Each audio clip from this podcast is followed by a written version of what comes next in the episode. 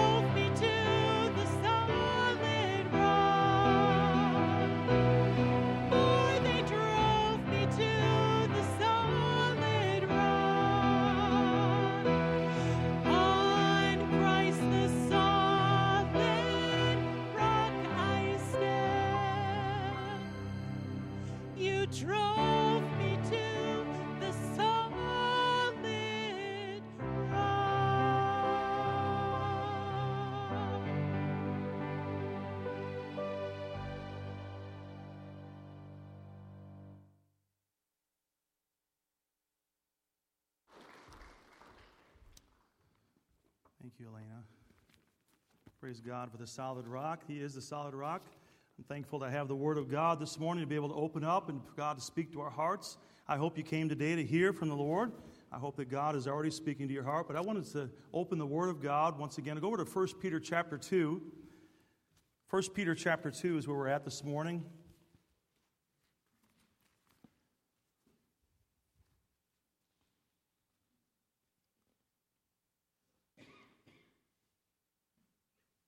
1 Peter chapter 2.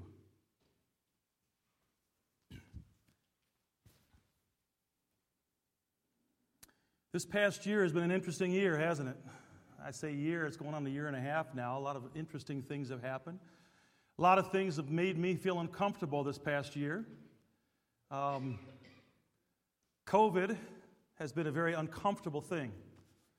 Uh, wearing a mask very uncomfortable. How many of y'all enjoy wearing those masks? You just love it, right? Oh, come on, Ken. I know that's not true. oh, my. When I see the sign and they tell you you've got to wear a mask, I thought, oh, boy. And I, I, so uncomfortable. You know, I'll tell you what, all the different challenges that we've gone through with COVID have been very uncomfortable. They've not been a, a joyful thing to go through at all. There's no doubt about that. I can tell you this getting COVID was not very comfortable either. Last December, not very comfortable at all getting COVID. Praise the Lord that my family, as the, after we got it, we were able to recover fully from that. I say fully, almost. There's still some taste issues going on, but other than that, we've had full recovery. But that was very uncomfortable. Uh, you know, a couple of weeks of feeling so drawn and down and, and wore out and just under the weather. And um, it, was, it was interesting. Last Christmas was really uncomfortable. We were starting to feel physically better, but none of us had any taste. Couldn't taste anything. And so I did what I normally do at Christmas. We have a tradition. I make biscuits and gravy, and we have a great big breakfast. And we, before we eat, we read the Christmas story, and then we have breakfast. Well, the Christmas story was great. Loved that. But then we all ate. It was the best gravy and biscuits I ever made. Nobody could taste a thing. I told them it was, though. I said, that's the best it's ever been. Couldn't taste a thing. And then for our Christmas dinner, you could, none of us could taste anything. And so then we had fun tasting things and try to figure out what it was. And, uh, you know, hot sauce and vinegar and stuff like that. You couldn't even tell what it was at all. Crazy. But it was so uncomfortable. I didn't enjoy it. You know, there's a lot of things in life that are uncomfortable and not fun to go through. How about going to the dentist? How many of y'all like going to the dentist? Raise your hand up. We've got I expected two hands, but not four. All right, I really didn't expect us to have four. We, uh, I didn't see your hand, brother. Did you have your hand raised? He did too. Okay, so we had three hands, our dentists that are here today. The rest of you, there's something wrong with you. We'll have to have a special meeting and maybe a prayer meeting for you later. No, I'm just kidding. I'll tell you what, growing up, I did not want to go to the dentist. How many of y'all felt it was uncomfortable going to the dentist when you were growing up? Now, that's because it was the old dentistry. Now, new dentistry, it's perfectly fine. You don't feel anything. They make you so happy while you're there. I'm not sure what makes you happy. Maybe it's the laughing. I don't know what it is, but they make. No, I'm just kidding around. They've come a long ways, but it's still, for me, because of the memories I had when I was a kid, it's not real comfortable when I go. They have to, and they check my blood pressure. For some reason, it's the highest that it's ever, you know, that it's like it just goes off the chart. I don't know why, you know, but uh, anyway, I'm having fun with that. But you know, there's things that are very uncomfortable that you have to get out of your comfort zone to go do them. But I need to go to the dentist and I need to get my teeth cleaned, and I need to make sure that stuff's taken care of. It's, getting out of my comfort zone because I know there's a reason I should go because it's what's best for my health. There's a lot of health reasons you should go.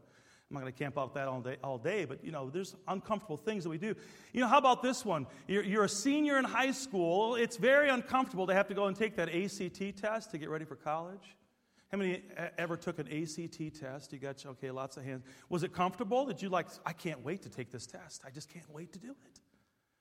Now, I don't think that's probably the normal response, unless you're a genius of some sort. But most response is, oh, I'm so scared. I'm worried what I'm going to do. Uncomfortable. How about this one? How many of y'all have been audited by the, no, don't raise your hand. I'm just kidding. But being audited by the IRS is not a very comfortable thing, I'm sure. Never have myself, never been through that. But I can't imagine sitting across from an IRS agent. Okay, let's get the numbers now.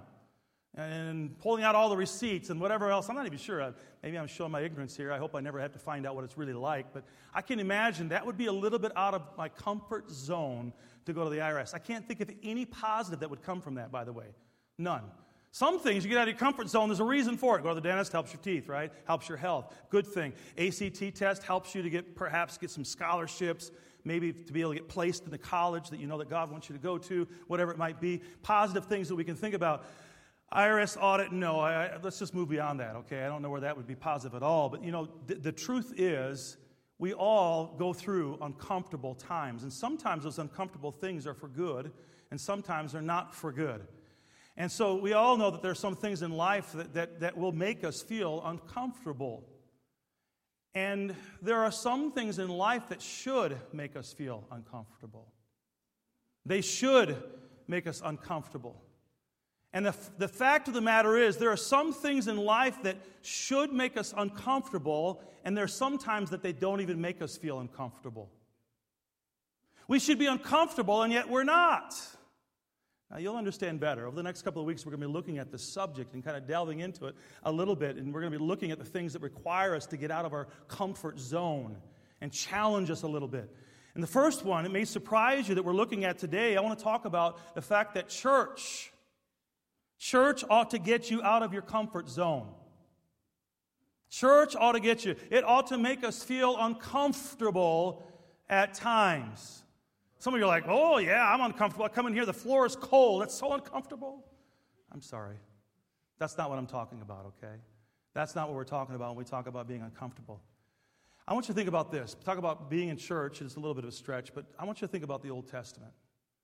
I want you to think about once a year how the Day of Atonement, how the, the, the, high priest was supposed to go in, the priest that was appointed for that time, and it was his time, his turn, to go into the Holy of Holies. You know, talk about going to church and being on edge. But can you imagine, you know, for us, we go and pray. We prayed earlier. We went before the very throne of God in the Holy of Holies. But can you imagine as a high priest going on the Day of Atonement, and there he is before he goes in into that place where the veil has separated the common man from being able to go in, to go before the throne of God, and to, there at the mercy seat, and there we see the Ark of the Covenant. Before he ever went in there, they would actually tie a rope to his leg, and they'd have bells on the bottom of his garment. So that when he went in there, as he was going through the, the rituals and, and going through the process of, of offering up the blood for the atoning sacrifice there on the mercy seat and the sprinkling and the hyssop and all of that was going on, the things that were happening, you'd hear those bells. But they had a rope tied around his leg. Do you know why they put a rope around his leg? He knew full why why they were going to put a rope around his leg. Can you imagine as you're preparing to go in there and as that other that the other priest is there and he puts a rope and ties it onto your leg. And, and before you go in, understanding that that rope is there because if you go in and you are going in and you've not been properly prepared and you have sin in your heart and there's something between you and God, and you go in there and God strikes you dead, that they can pull you out with that rope.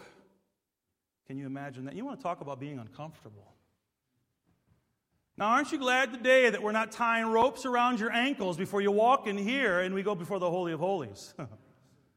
Amen. I'm glad for that. But you know, here we see such an uncomfortable thing. Today, in our society that we live in, the churches that we go to today, we try to make things so comfortable in church.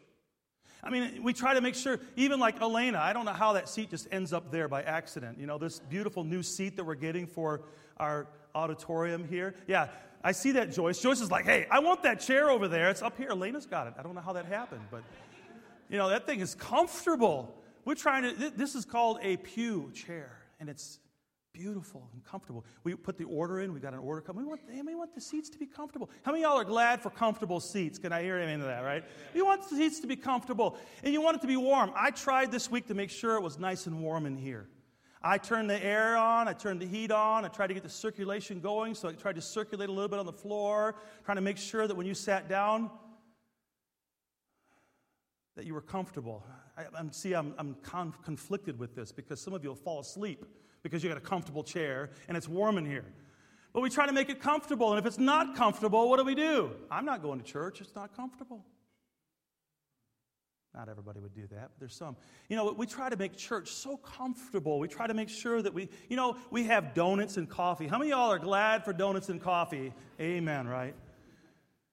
I apologize for contributing to the gluttony issue in, uh, in Ludington, But we try to make it nice when you walk in. I mean, some churches, they have coffee shops. And I think in the right context, having a nice place to enjoy the coffee, nothing wrong with that. But, you know, having everything. There's some, I've seen some churches that, these mega churches, they've got a shopping mall. They've got all these different things and all this stuff built in. I mean, so comfort and all these different things. And man, you want to make sure that everything is just beautiful. It's the most comfortable place as possible. Hmm.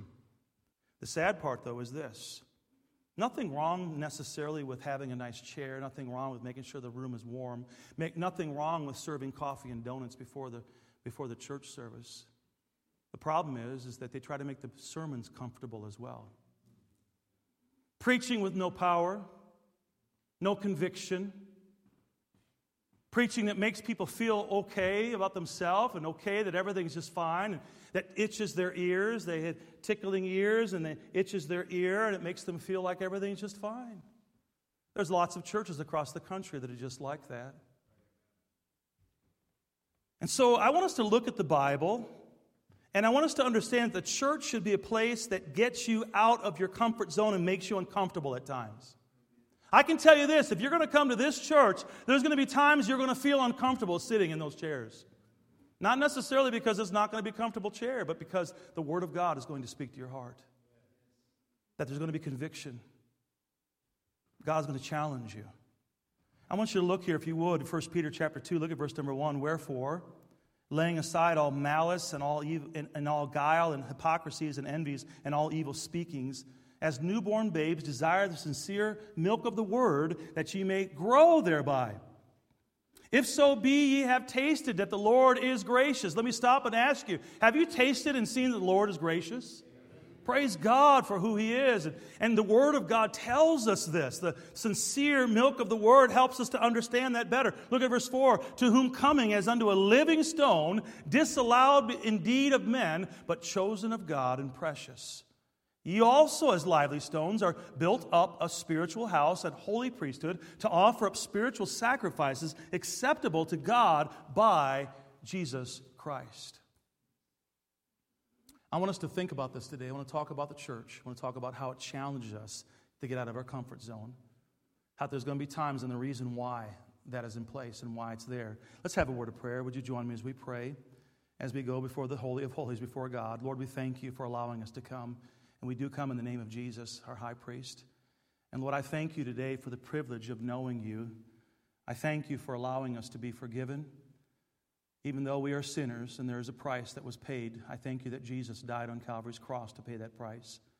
I pray, Lord, that you would challenge our hearts in this time as we hear from your word, that your Holy Spirit would challenge us, and Lord, that we would better understand why.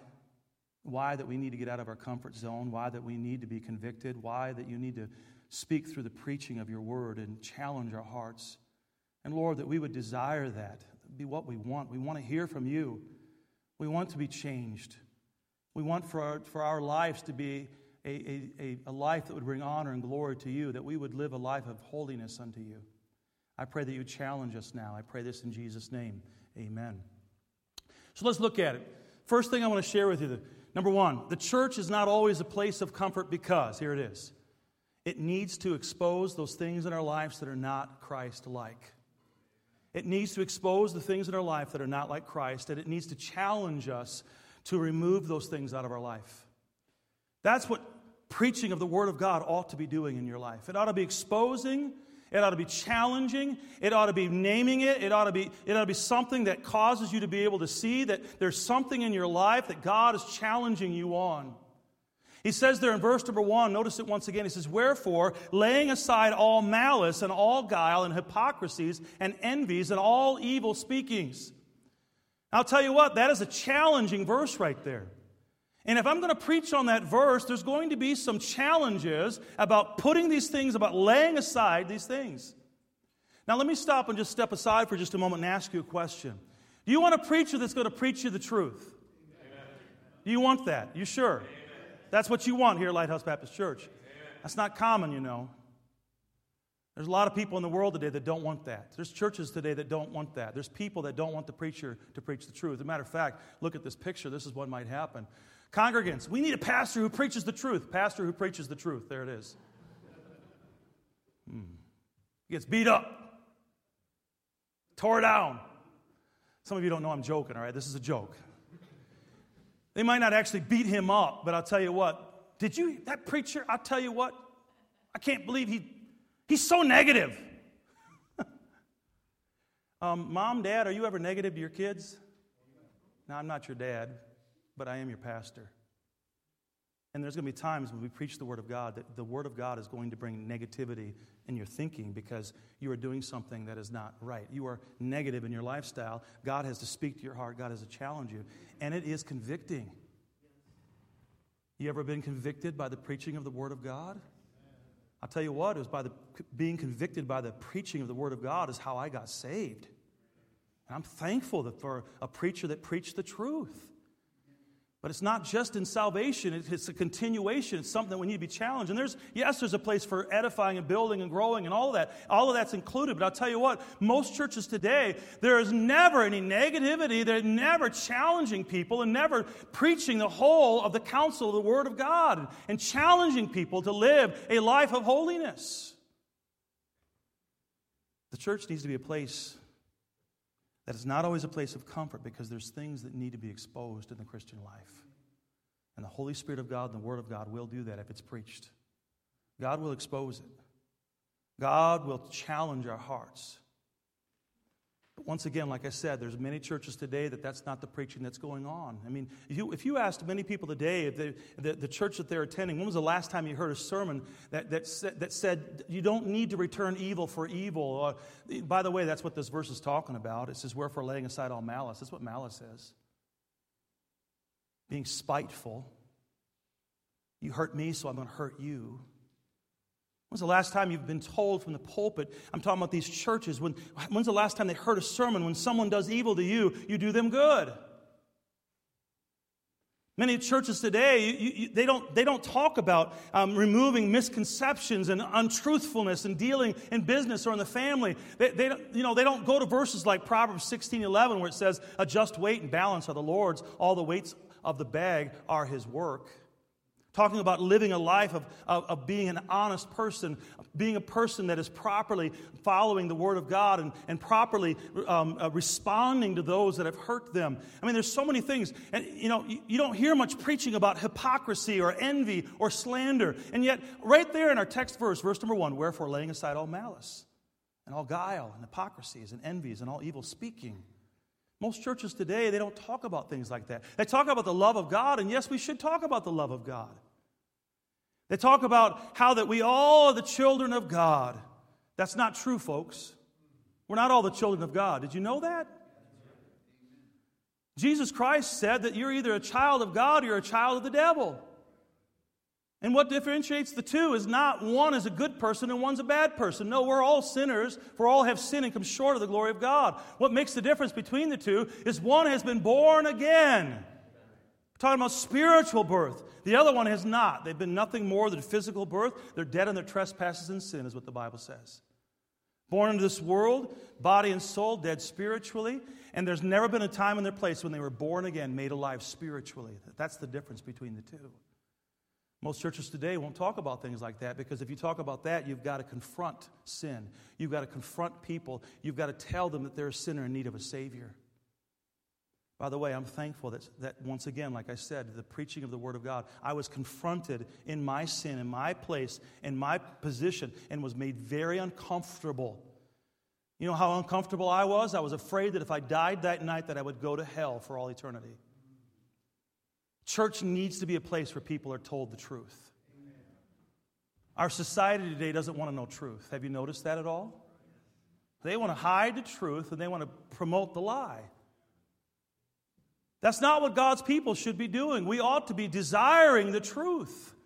And it ought to be desired right here in the church house. It ought to be desired from the preaching of the Word of God. We all need to be challenged. Hey, listen, we all need to be challenged. You know, there's times when people, uh, when people do evil to me, that I need to be challenged to not do evil back to them. Anybody else here ever have that challenge? You know what I'm talking about? I need God to speak to my heart. We all need to be challenged with that. We all need to be challenged to, to be the, the, the godly uh, testimony that God wants us to be. And by hypocrisies, not living a life of hypocrisy. By the way, I'm telling you, listen now, I'm going to challenge you with this. If you are living a, hypocritical life before your children, you're going to have a difficult time in the future with them. They're going to have a difficult time staying in church. You're going to have a difficult time. They're not going to believe what you say because what you're saying doesn't agree with what you're doing. Hypocrisies, envies, evil speaking. And I'm just using this as an illustration, but we need to be very careful. We say we want to know the truth. Don't get angry then when the preacher preaches the truth. You ought to be wondering to yourself, how come I never feel conviction of the Holy Spirit of God when I go to church? There ought to be something wrong if you're not being convicted by the Holy Spirit of God. Now, that's one of two reasons why that could happen. You want to help me out? One reason is because why? The preacher isn't preaching with conviction from the Word of God. Is that possible?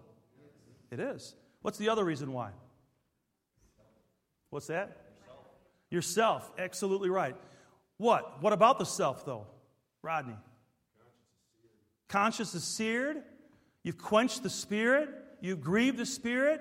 You're plowing through and doing things perhaps in life that you used to have a time when you were under the conviction of the Holy Spirit of God.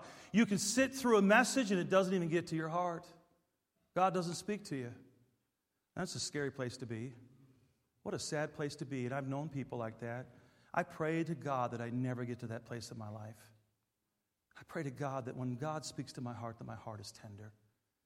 And I pray to God that there are people that would love me enough to tell me the truth and that God would speak to my heart. And I'm, I'm kind of standing in an unusual place, but as the preacher, obviously, I'm the one doing the preaching. But you know what? I praise the Lord for the message last Wednesday night. Pastor Parker preached a great message, challenged my heart, challenged my heart, talking about light and darkness. And it spoke to my heart. The Holy Spirit of God spoke to me through that message. I praise God for messages that speak to our hearts.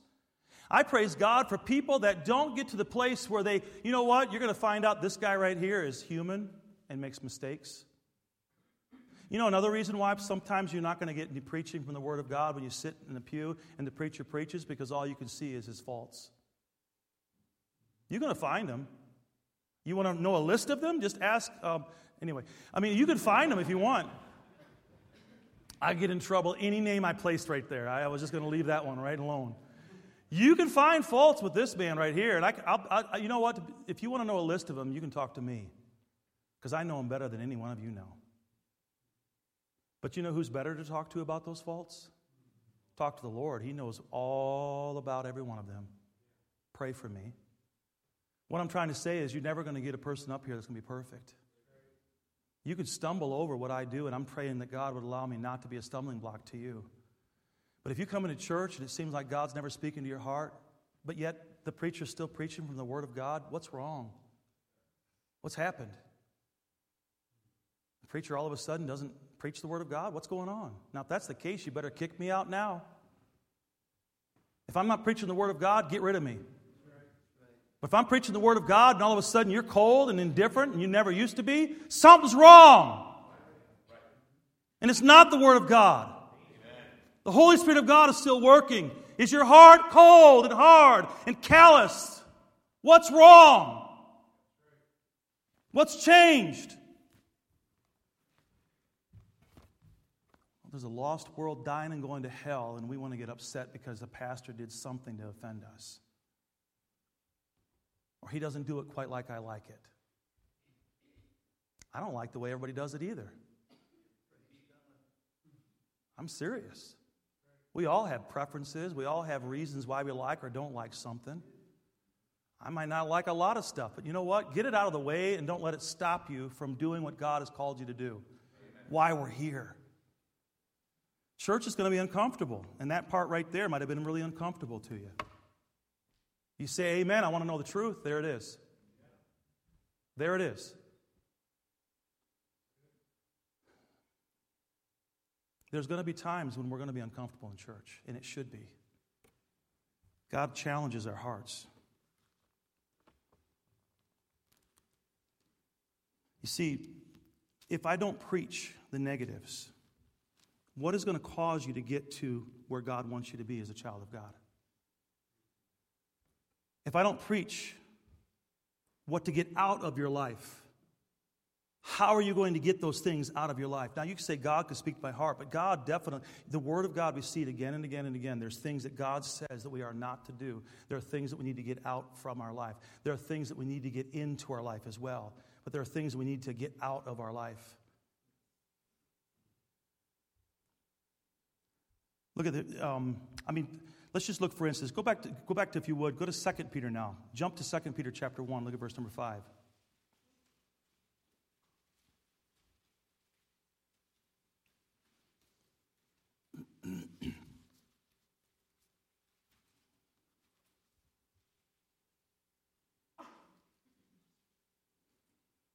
There's things we need to add to our life. Look at verse number five. And beside this, giving all diligence, add to your faith virtue, and to virtue knowledge, and to knowledge temperance, and to temperance patience, and to patience godliness, and to godliness brotherly kindness, and to brotherly kindness charity. All right? So these are things we're to add to our life. And we ought to add these things to our life. I'm just using this as an illustration. This is nothing more than an illustration. It's, it's a command from the Word of God. It's something that we should do, but these are things that we should add.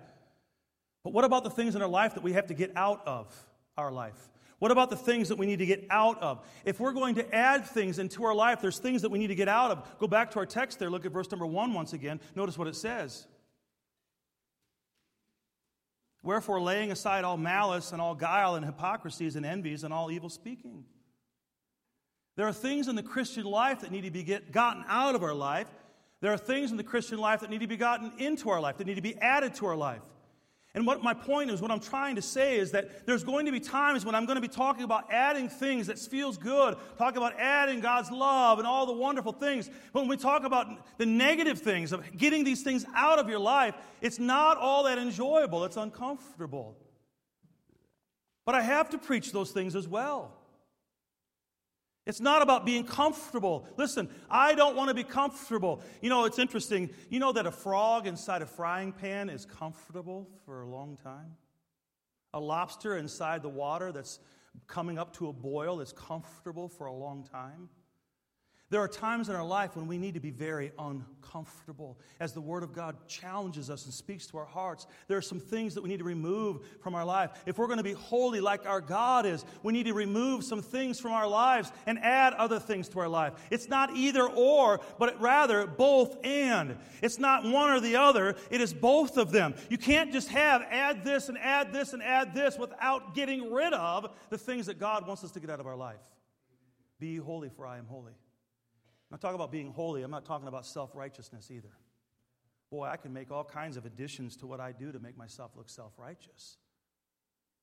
And there are some things that we do by tradition that's not necessarily being self righteous, it's just the things we do. But when you take those things that we do that are tradition and you equate them to self righteousness, now you've got a problem. We got to be very careful with things like that. There are some things we got to be so careful about, and that there's some things we need to remove. I'm talking about, let's, let, us let us remove the evil speaking. How about that? Let's remove the hypocrisies. How about that? I mean, talking one way on Sunday and, and another way on Monday. Let's, let's, let's get rid of that. You all see what I'm trying to say here? Instead of saying, well, I need to add this and this and this, and yes, we do need to do that, but unless we get rid of those things, you can't add those other things. You can't add what, what he says there in Second, in Second Peter, um, verse 5, uh, giving all diligence, add to your faith virtue and, and knowledge. You can't do those things if you're not getting the garbage out of your life. So, what I'm trying to say here is challenging. And this, this message today is really about the subject of why church is uncomfortable at times. Some of you come and you hear the preaching of the Word of God, and, and, and it's like, man, that's, that's so harsh. But you know what? It's harsh because it sometimes it, it is convicting, and it needs to be convicting. And God wants us to be holy, and, and there's some things we need to get out of our life. Let me move on. The church is not a place of comfort because a walk with Christ is not comfortable because I didn't have to say so in how much God wants to use me. I don't have a say so. I don't have a say so in what God wants to do in my life. I don't. The only say so I have is either yes or no. That's it. Now, think about this with me. Do you have a say so in what God wants to do in your life? The only answer is either yes or no. But what about the exact item, the exact thing? Did I have a say so when God called me at the age of 14 to pastor or to preach? No. God called me. I didn't have a say so in that. Let's break it down. Look, if you would, at verse number five. You'll see what I'm talking about. Back to our text, look at verse 5. He says, Ye also, as lively stones, are built up a spiritual house and holy priesthood to offer up spiritual sacrifices acceptable to God by Jesus Christ. By the way, I'm glad it's acceptable to God by Jesus Christ. I'm glad it's not acceptable to God by my good works or my personal self righteousness. Because that's not what we're talking about today. So don't walk away from here and say the pastor is saying that we have to somehow be holy and offer up to God things unto God by our own good deeds. That's not what it's saying here. But the Bible does say that we're to be holy. And the only way that we're able to be holy is by the, the, the, the, righteousness of Jesus Christ, is by what God does in our life. I want to go back now. I want you to think about this with me. Talk about not having a choice. Let's look at the example of Jesus Christ. Look back at his life and the ministry of, of Jesus Christ. Jesus made it very clear that, that he was here to do the will of his Father. We were looking at this at 10 o'clock today and talking about what he came to do and why he came. When Christ came, he did not come to be ministered unto, but to minister. He didn't come for his own comfort. It was about doing what his Father wanted him to do.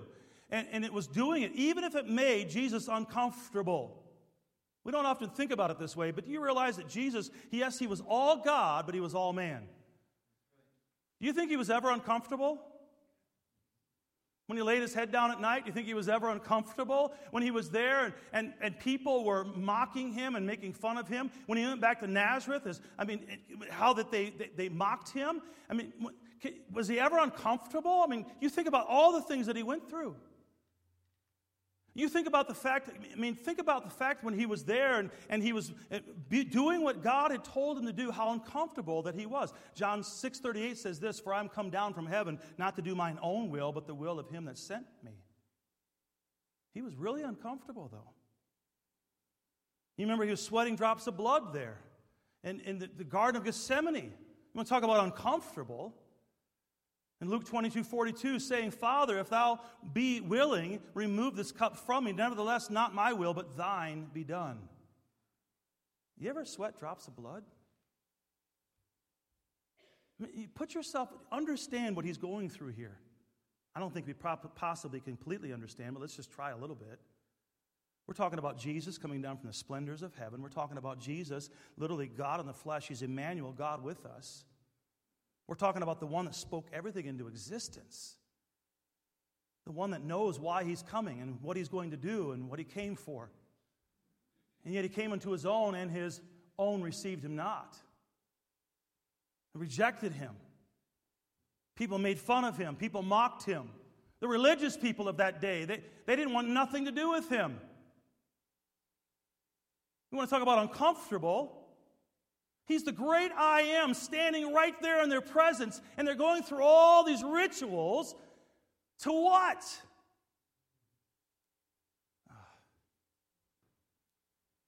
It gets worse, though. We'll talk about uncomfortable. As he's there in the garden, as he's praying, he knows exactly what cup he's going to drink. He knows exactly what he's going to go through. He knows all about the betrayal. He knows all about the fact of what he's going to have to endure. I mean, the beating. Jesus is going to be beaten mercilessly, uh, beyond our comprehension. We can't even comprehend the type of beating he's going to go through. He knew every bit of it, though. All the while being falsely accused of what? What did he do? What did Jesus Christ do? Why was he being beaten? For saying who he was? Yeah, he was pretty, pretty adamant about who he was. He was God in the flesh. That's why. That's why they accused him and they accused him of blasphemy and they're beating him and all that he's going through. And I'm talking about man's thinking at the time of why he was being beaten. We all know it was more than that, wasn't it? He was going through all of this because of my sin and your sin. That's why he came. Can you imagine? Can you imagine being uncomfortable as you're, I mean, being beaten and they, they, they they beat you over that, ripping your beard out. And I mean, can you imagine the cat of nine tails? Can you imagine them taking that, the crown of thorns and smashing it under your head? Can you imagine being nailed to a cross?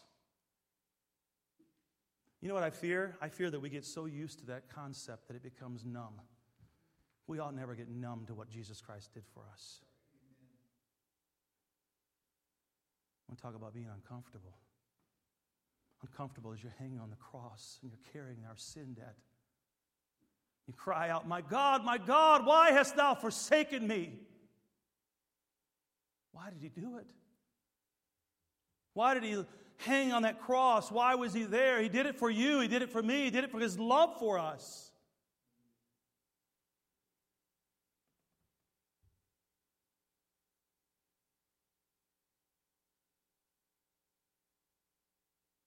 Christ was uncomfortable.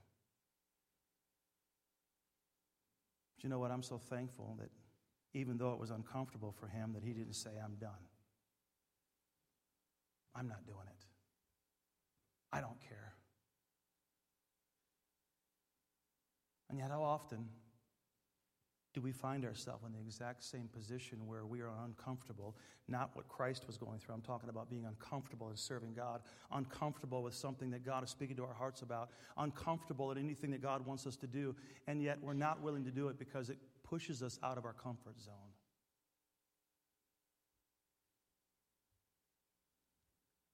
I want you to look at something with me, if you would. Go back there and look at, look at verse number five again. Look at it, what it says. You also, as lively stones, are built up a spiritual house and holy priesthood to offer up spiritual sacrifices acceptable to God by Jesus Christ. God says you're a living stone. There's a picture that we see here. God's saying, You're a living stone. I fit you in the place where I want you to be because I am the stone layer. Each one of us, we're part of the building blocks of the church. We're part of this living stone that he's talking about.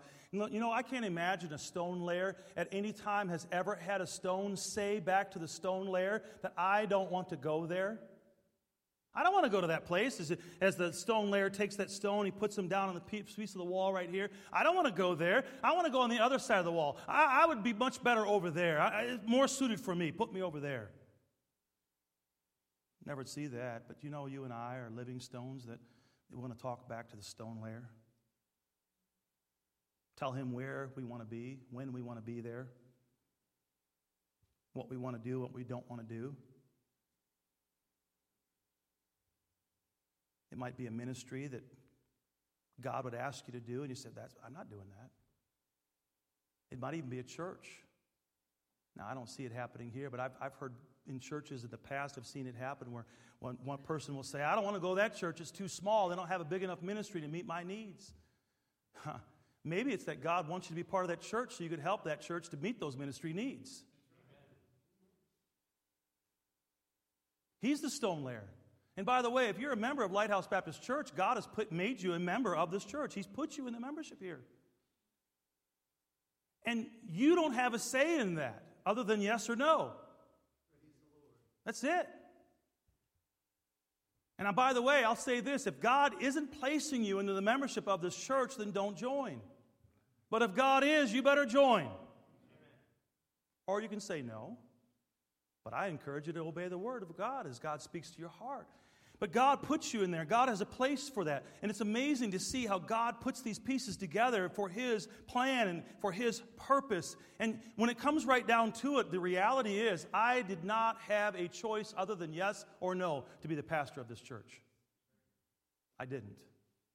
You understand what I'm talking about today? I either had to say yes or no. That was it. I didn't have a choice. Now, you all had a choice. By the way, you chose, by the leading of the Holy Spirit of God, to call me to be the pastor of Lighthouse Baptist Church.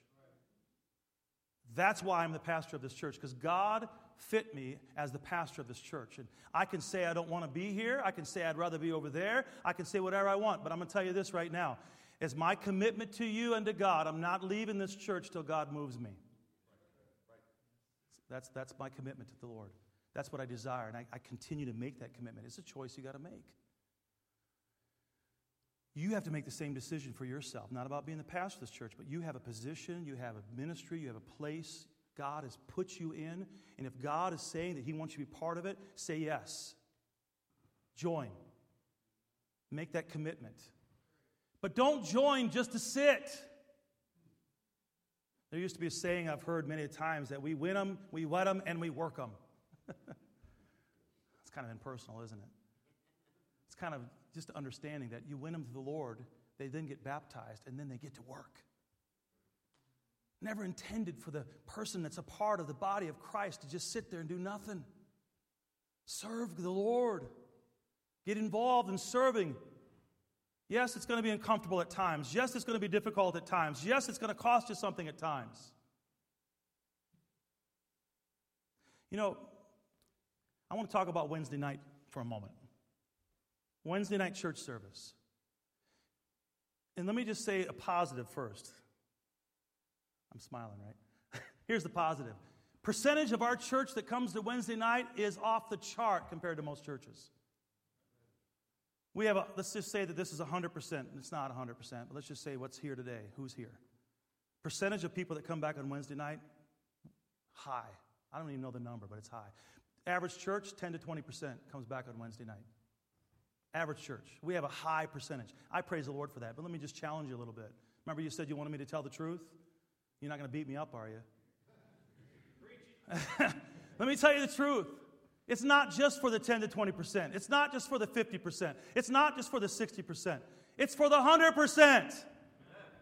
God wants you in church. Now, I know people have challenges. I understand some of you, you're working jobs. There's sometimes things happen. I know there's providentially being hindered. I understand all of that. There's health issues sometimes.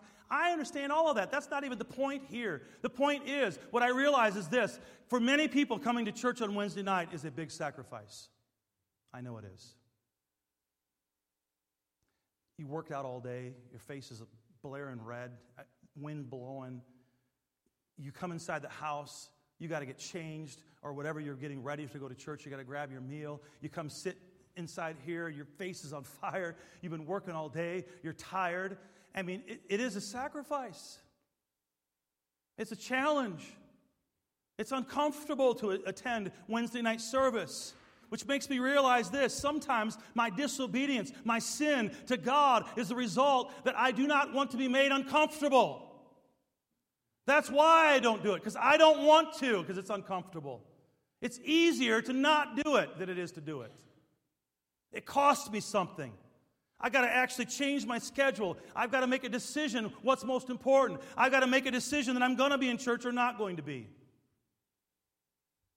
Once again, I praise Jesus that he did not make his decision making based on comfort. Are you with me today? Are you glad you're saved today? It's because of Jesus' discomfort that you are saved today if you trusted in him as your Savior. Now, I know that's pulling the old card, right? Well, look at Jesus on the cross. You know what? I don't care what you want to call it. Look at Jesus on the cross.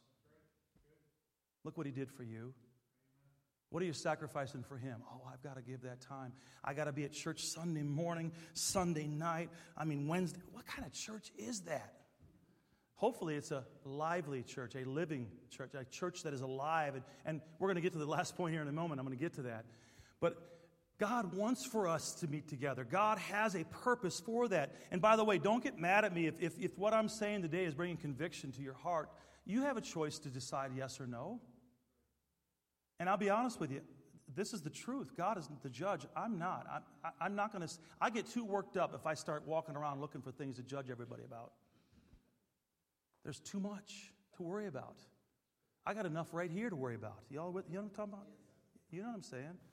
But let God speak to your heart. Number three, the church is not a place of comfort because if I am to be offering spiritual sacrifices as written in the scriptures, then church becomes about what pleases God and not about what pleases me. It's about what pleases God. Go back to verse number five, the, the last part. It says to offer up spiritual sacrifices acceptable to God by Jesus Christ. You see, you don't come to church because it's a place to make you feel comfortable. By the way, I love coming to church. And there's many times I feel very, very comfortable. That's not the point here today, folks. It's just there's going to be times when you're not going to be comfortable. That's, that's not why you came. It ought not be the reason why well, I'm just coming to church to see what I can get. I just want to see all I can get. And, and, man, that, that temperature better be right, and that music better not be too loud, and man, that, preacher better not preach too long. Anybody want to say amen to that? What's it? It's 12 o'clock. I'm doing all right. Huh. You see, you come to church because we jointly want to fulfill God's purpose in establishing the church. I want to establish, He established it, it is His church. And I want to, for Him to be able to work in us and do why He established the church. Church is not about us, it's about the Lord Jesus Christ and God's purpose. Peter tells us a, a few verses further down in our passage. Look at it if you will, look at verse number 9. Here's the purpose. But you're a chosen generation, a royal priesthood, and a holy nation, a peculiar people, that you should show forth the praises of him who hath called you out of darkness into his marvelous light. Now, yes, this connects with the Great Commission. Absolutely connects. why the church exists. Here it is right here that we are a chosen generation, a royal priesthood. Do you realize that as a child of God, you are in the royal priesthood? People ought to be seeing God in you and you leading people to Christ. You see, church is not about the pastor, it's not about the deacons, it's not about the rich folks that give generously to the church. That's not what church is about. Church is about the Lord Jesus Christ. It's about what He has done in my life and what He is doing in my life. It's about how He has saved me and how He wants to use me then to be able to lead others to Christ. And so they can see that God is real, that is a real thing. That, and, and, and, and by the way, we have to be a peculiar people for that to happen properly. Now, what is that talking about? You are like, yeah, I know that's right in this church. There's a lot of peculiar people in this church. Look around. Look around. I don't look at anybody. They were like, that pastor looked at me and said I was a peculiar person. it means we're to be peculiar in this world, it means different. Sanctified, set aside unto God, different. We're not the rest, the same as the rest of the people in the world today. And we're not what we used to be. We are different. We are people that are living a life that is bringing honor and glory to God. We're a people that aren't afraid to share the gospel of Jesus Christ. Look what it says a peculiar people that ye should. Can you all look at that verse with me? Would you read it with me? A peculiar people that ye should, read it with me, show forth the praise of him who hath called you out of darkness into his marvelous light. Have you been called out of darkness today? If you've been saved, that's what it's talking about. I, was blind. I was lost on my way to hell. I was in complete spiritual darkness. When I got saved, you know, I saw the light. My eyes were opened. I know Jesus Christ. He is the light. I know Him. The light shines within me. Praise God for that. And I'm to show forth His praise for what He's done in my life. You know what that's called? That's being a soul winner and telling others about Christ. That's living a life before people and people seeing it in your life and you're lifting up the name of Jesus Christ. Let me ask you are you showing forth the praise of Jesus Christ in your life? With your actions and with your words. You see, church is about Jesus Christ, it's not about us. It's about getting confident in the work of God so you can tell others about Jesus Christ. It's about bragging on Him and getting excited about Him and bringing people with you. Not just sitting in the same seat every week and never even talking about God, and then you show up at church and you say, Why isn't our church growing? Why aren't people getting saved? Why aren't lives being changed like they used to be? Hmm. Do I have to answer the question?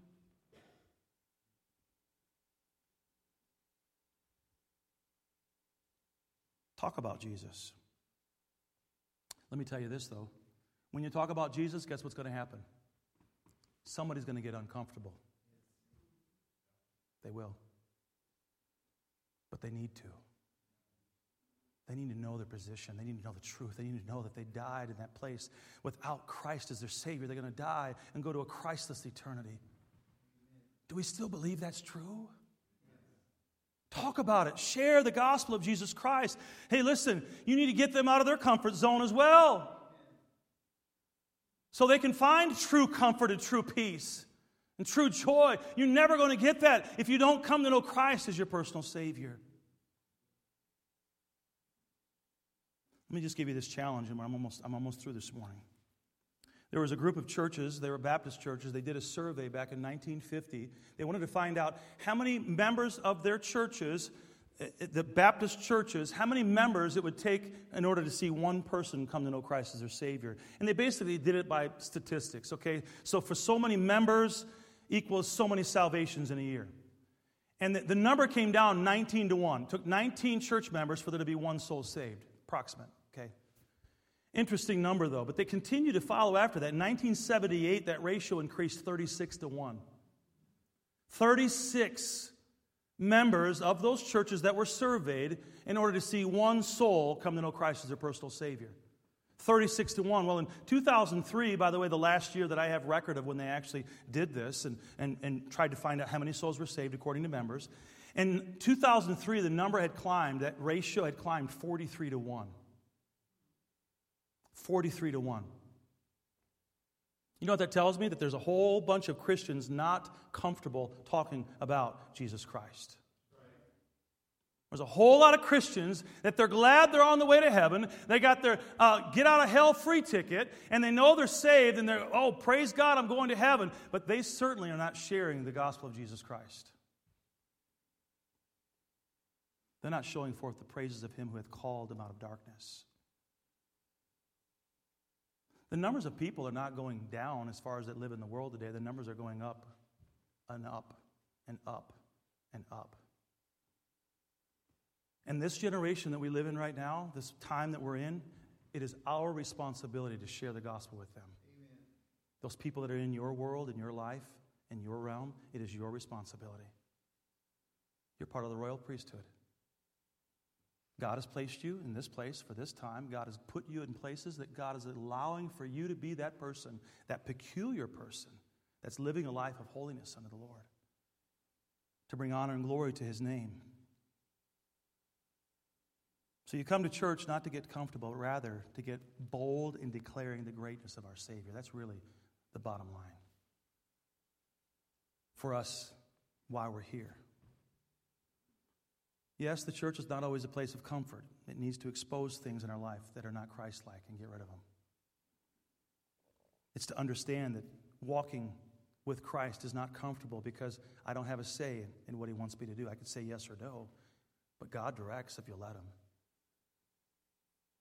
And if I'm to be offering spiritual sacrifices as written in the scriptures, then church becomes about what pleases God and not about what pleases me. Are you pleasing God? Let's all stand with our heads bowed and eyes closed as we pray.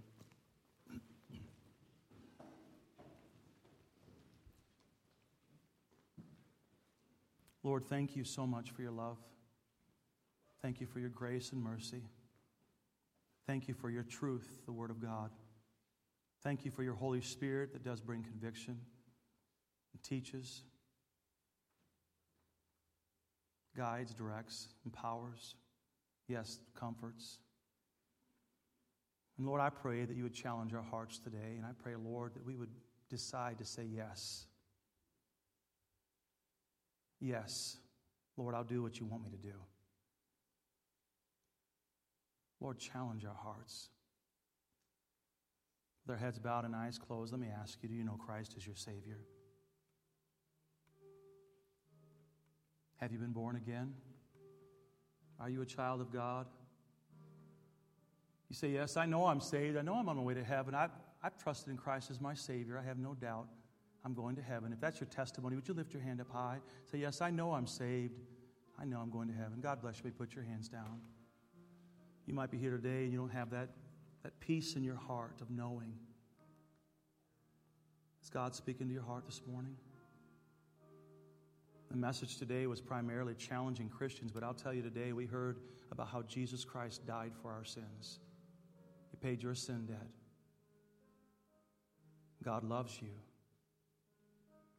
He wants you to spend eternity in heaven with Him. Let me just ask you right now, is the Holy Spirit of God speaking to your heart? You're here right now, you say, Preacher, I'll be honest, I don't know. I don't have that peace of knowing for sure that I'm on my way to heaven. I'd like to pray for you today. With our heads bowed and eyes closed, would you just slip up your hand? I won't call you out, I won't embarrass you, but I will pray for you today. You say, I don't have that peace. I don't know if I died today that I'd go to heaven. Could I pray for you? Would you just slip your hand up right now? Anybody like that? Christian? Is God speaking to your heart today?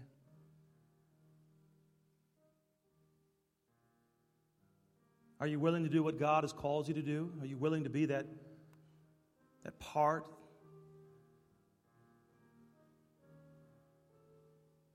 that building block. You know God's speaking to your heart. There's maybe even God is calling you to do something, and God has been working in your heart. You've not surrendered to it. It might be that God is challenging your heart about joining, becoming part of this church.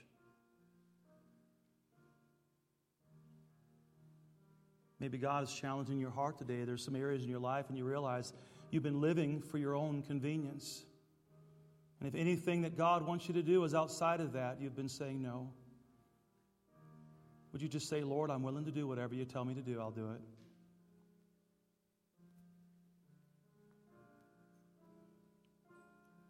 I'm going to challenge you with this. How many people are going to heaven because of your witness? Because you've shared with them how God has delivered you from darkness, how God forgave you, how God is the answer for your life. Who are you witnessing to? Who have you led to Christ?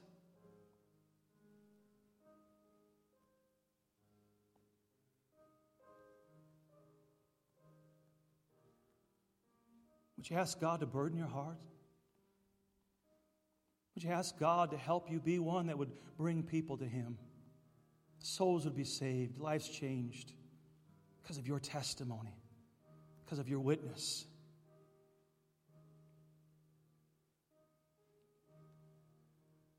I want to invite you this morning. If God is speaking to your heart, I want to invite you to step out and come. And in just a moment, as I have a word of prayer, I'll invite you to come.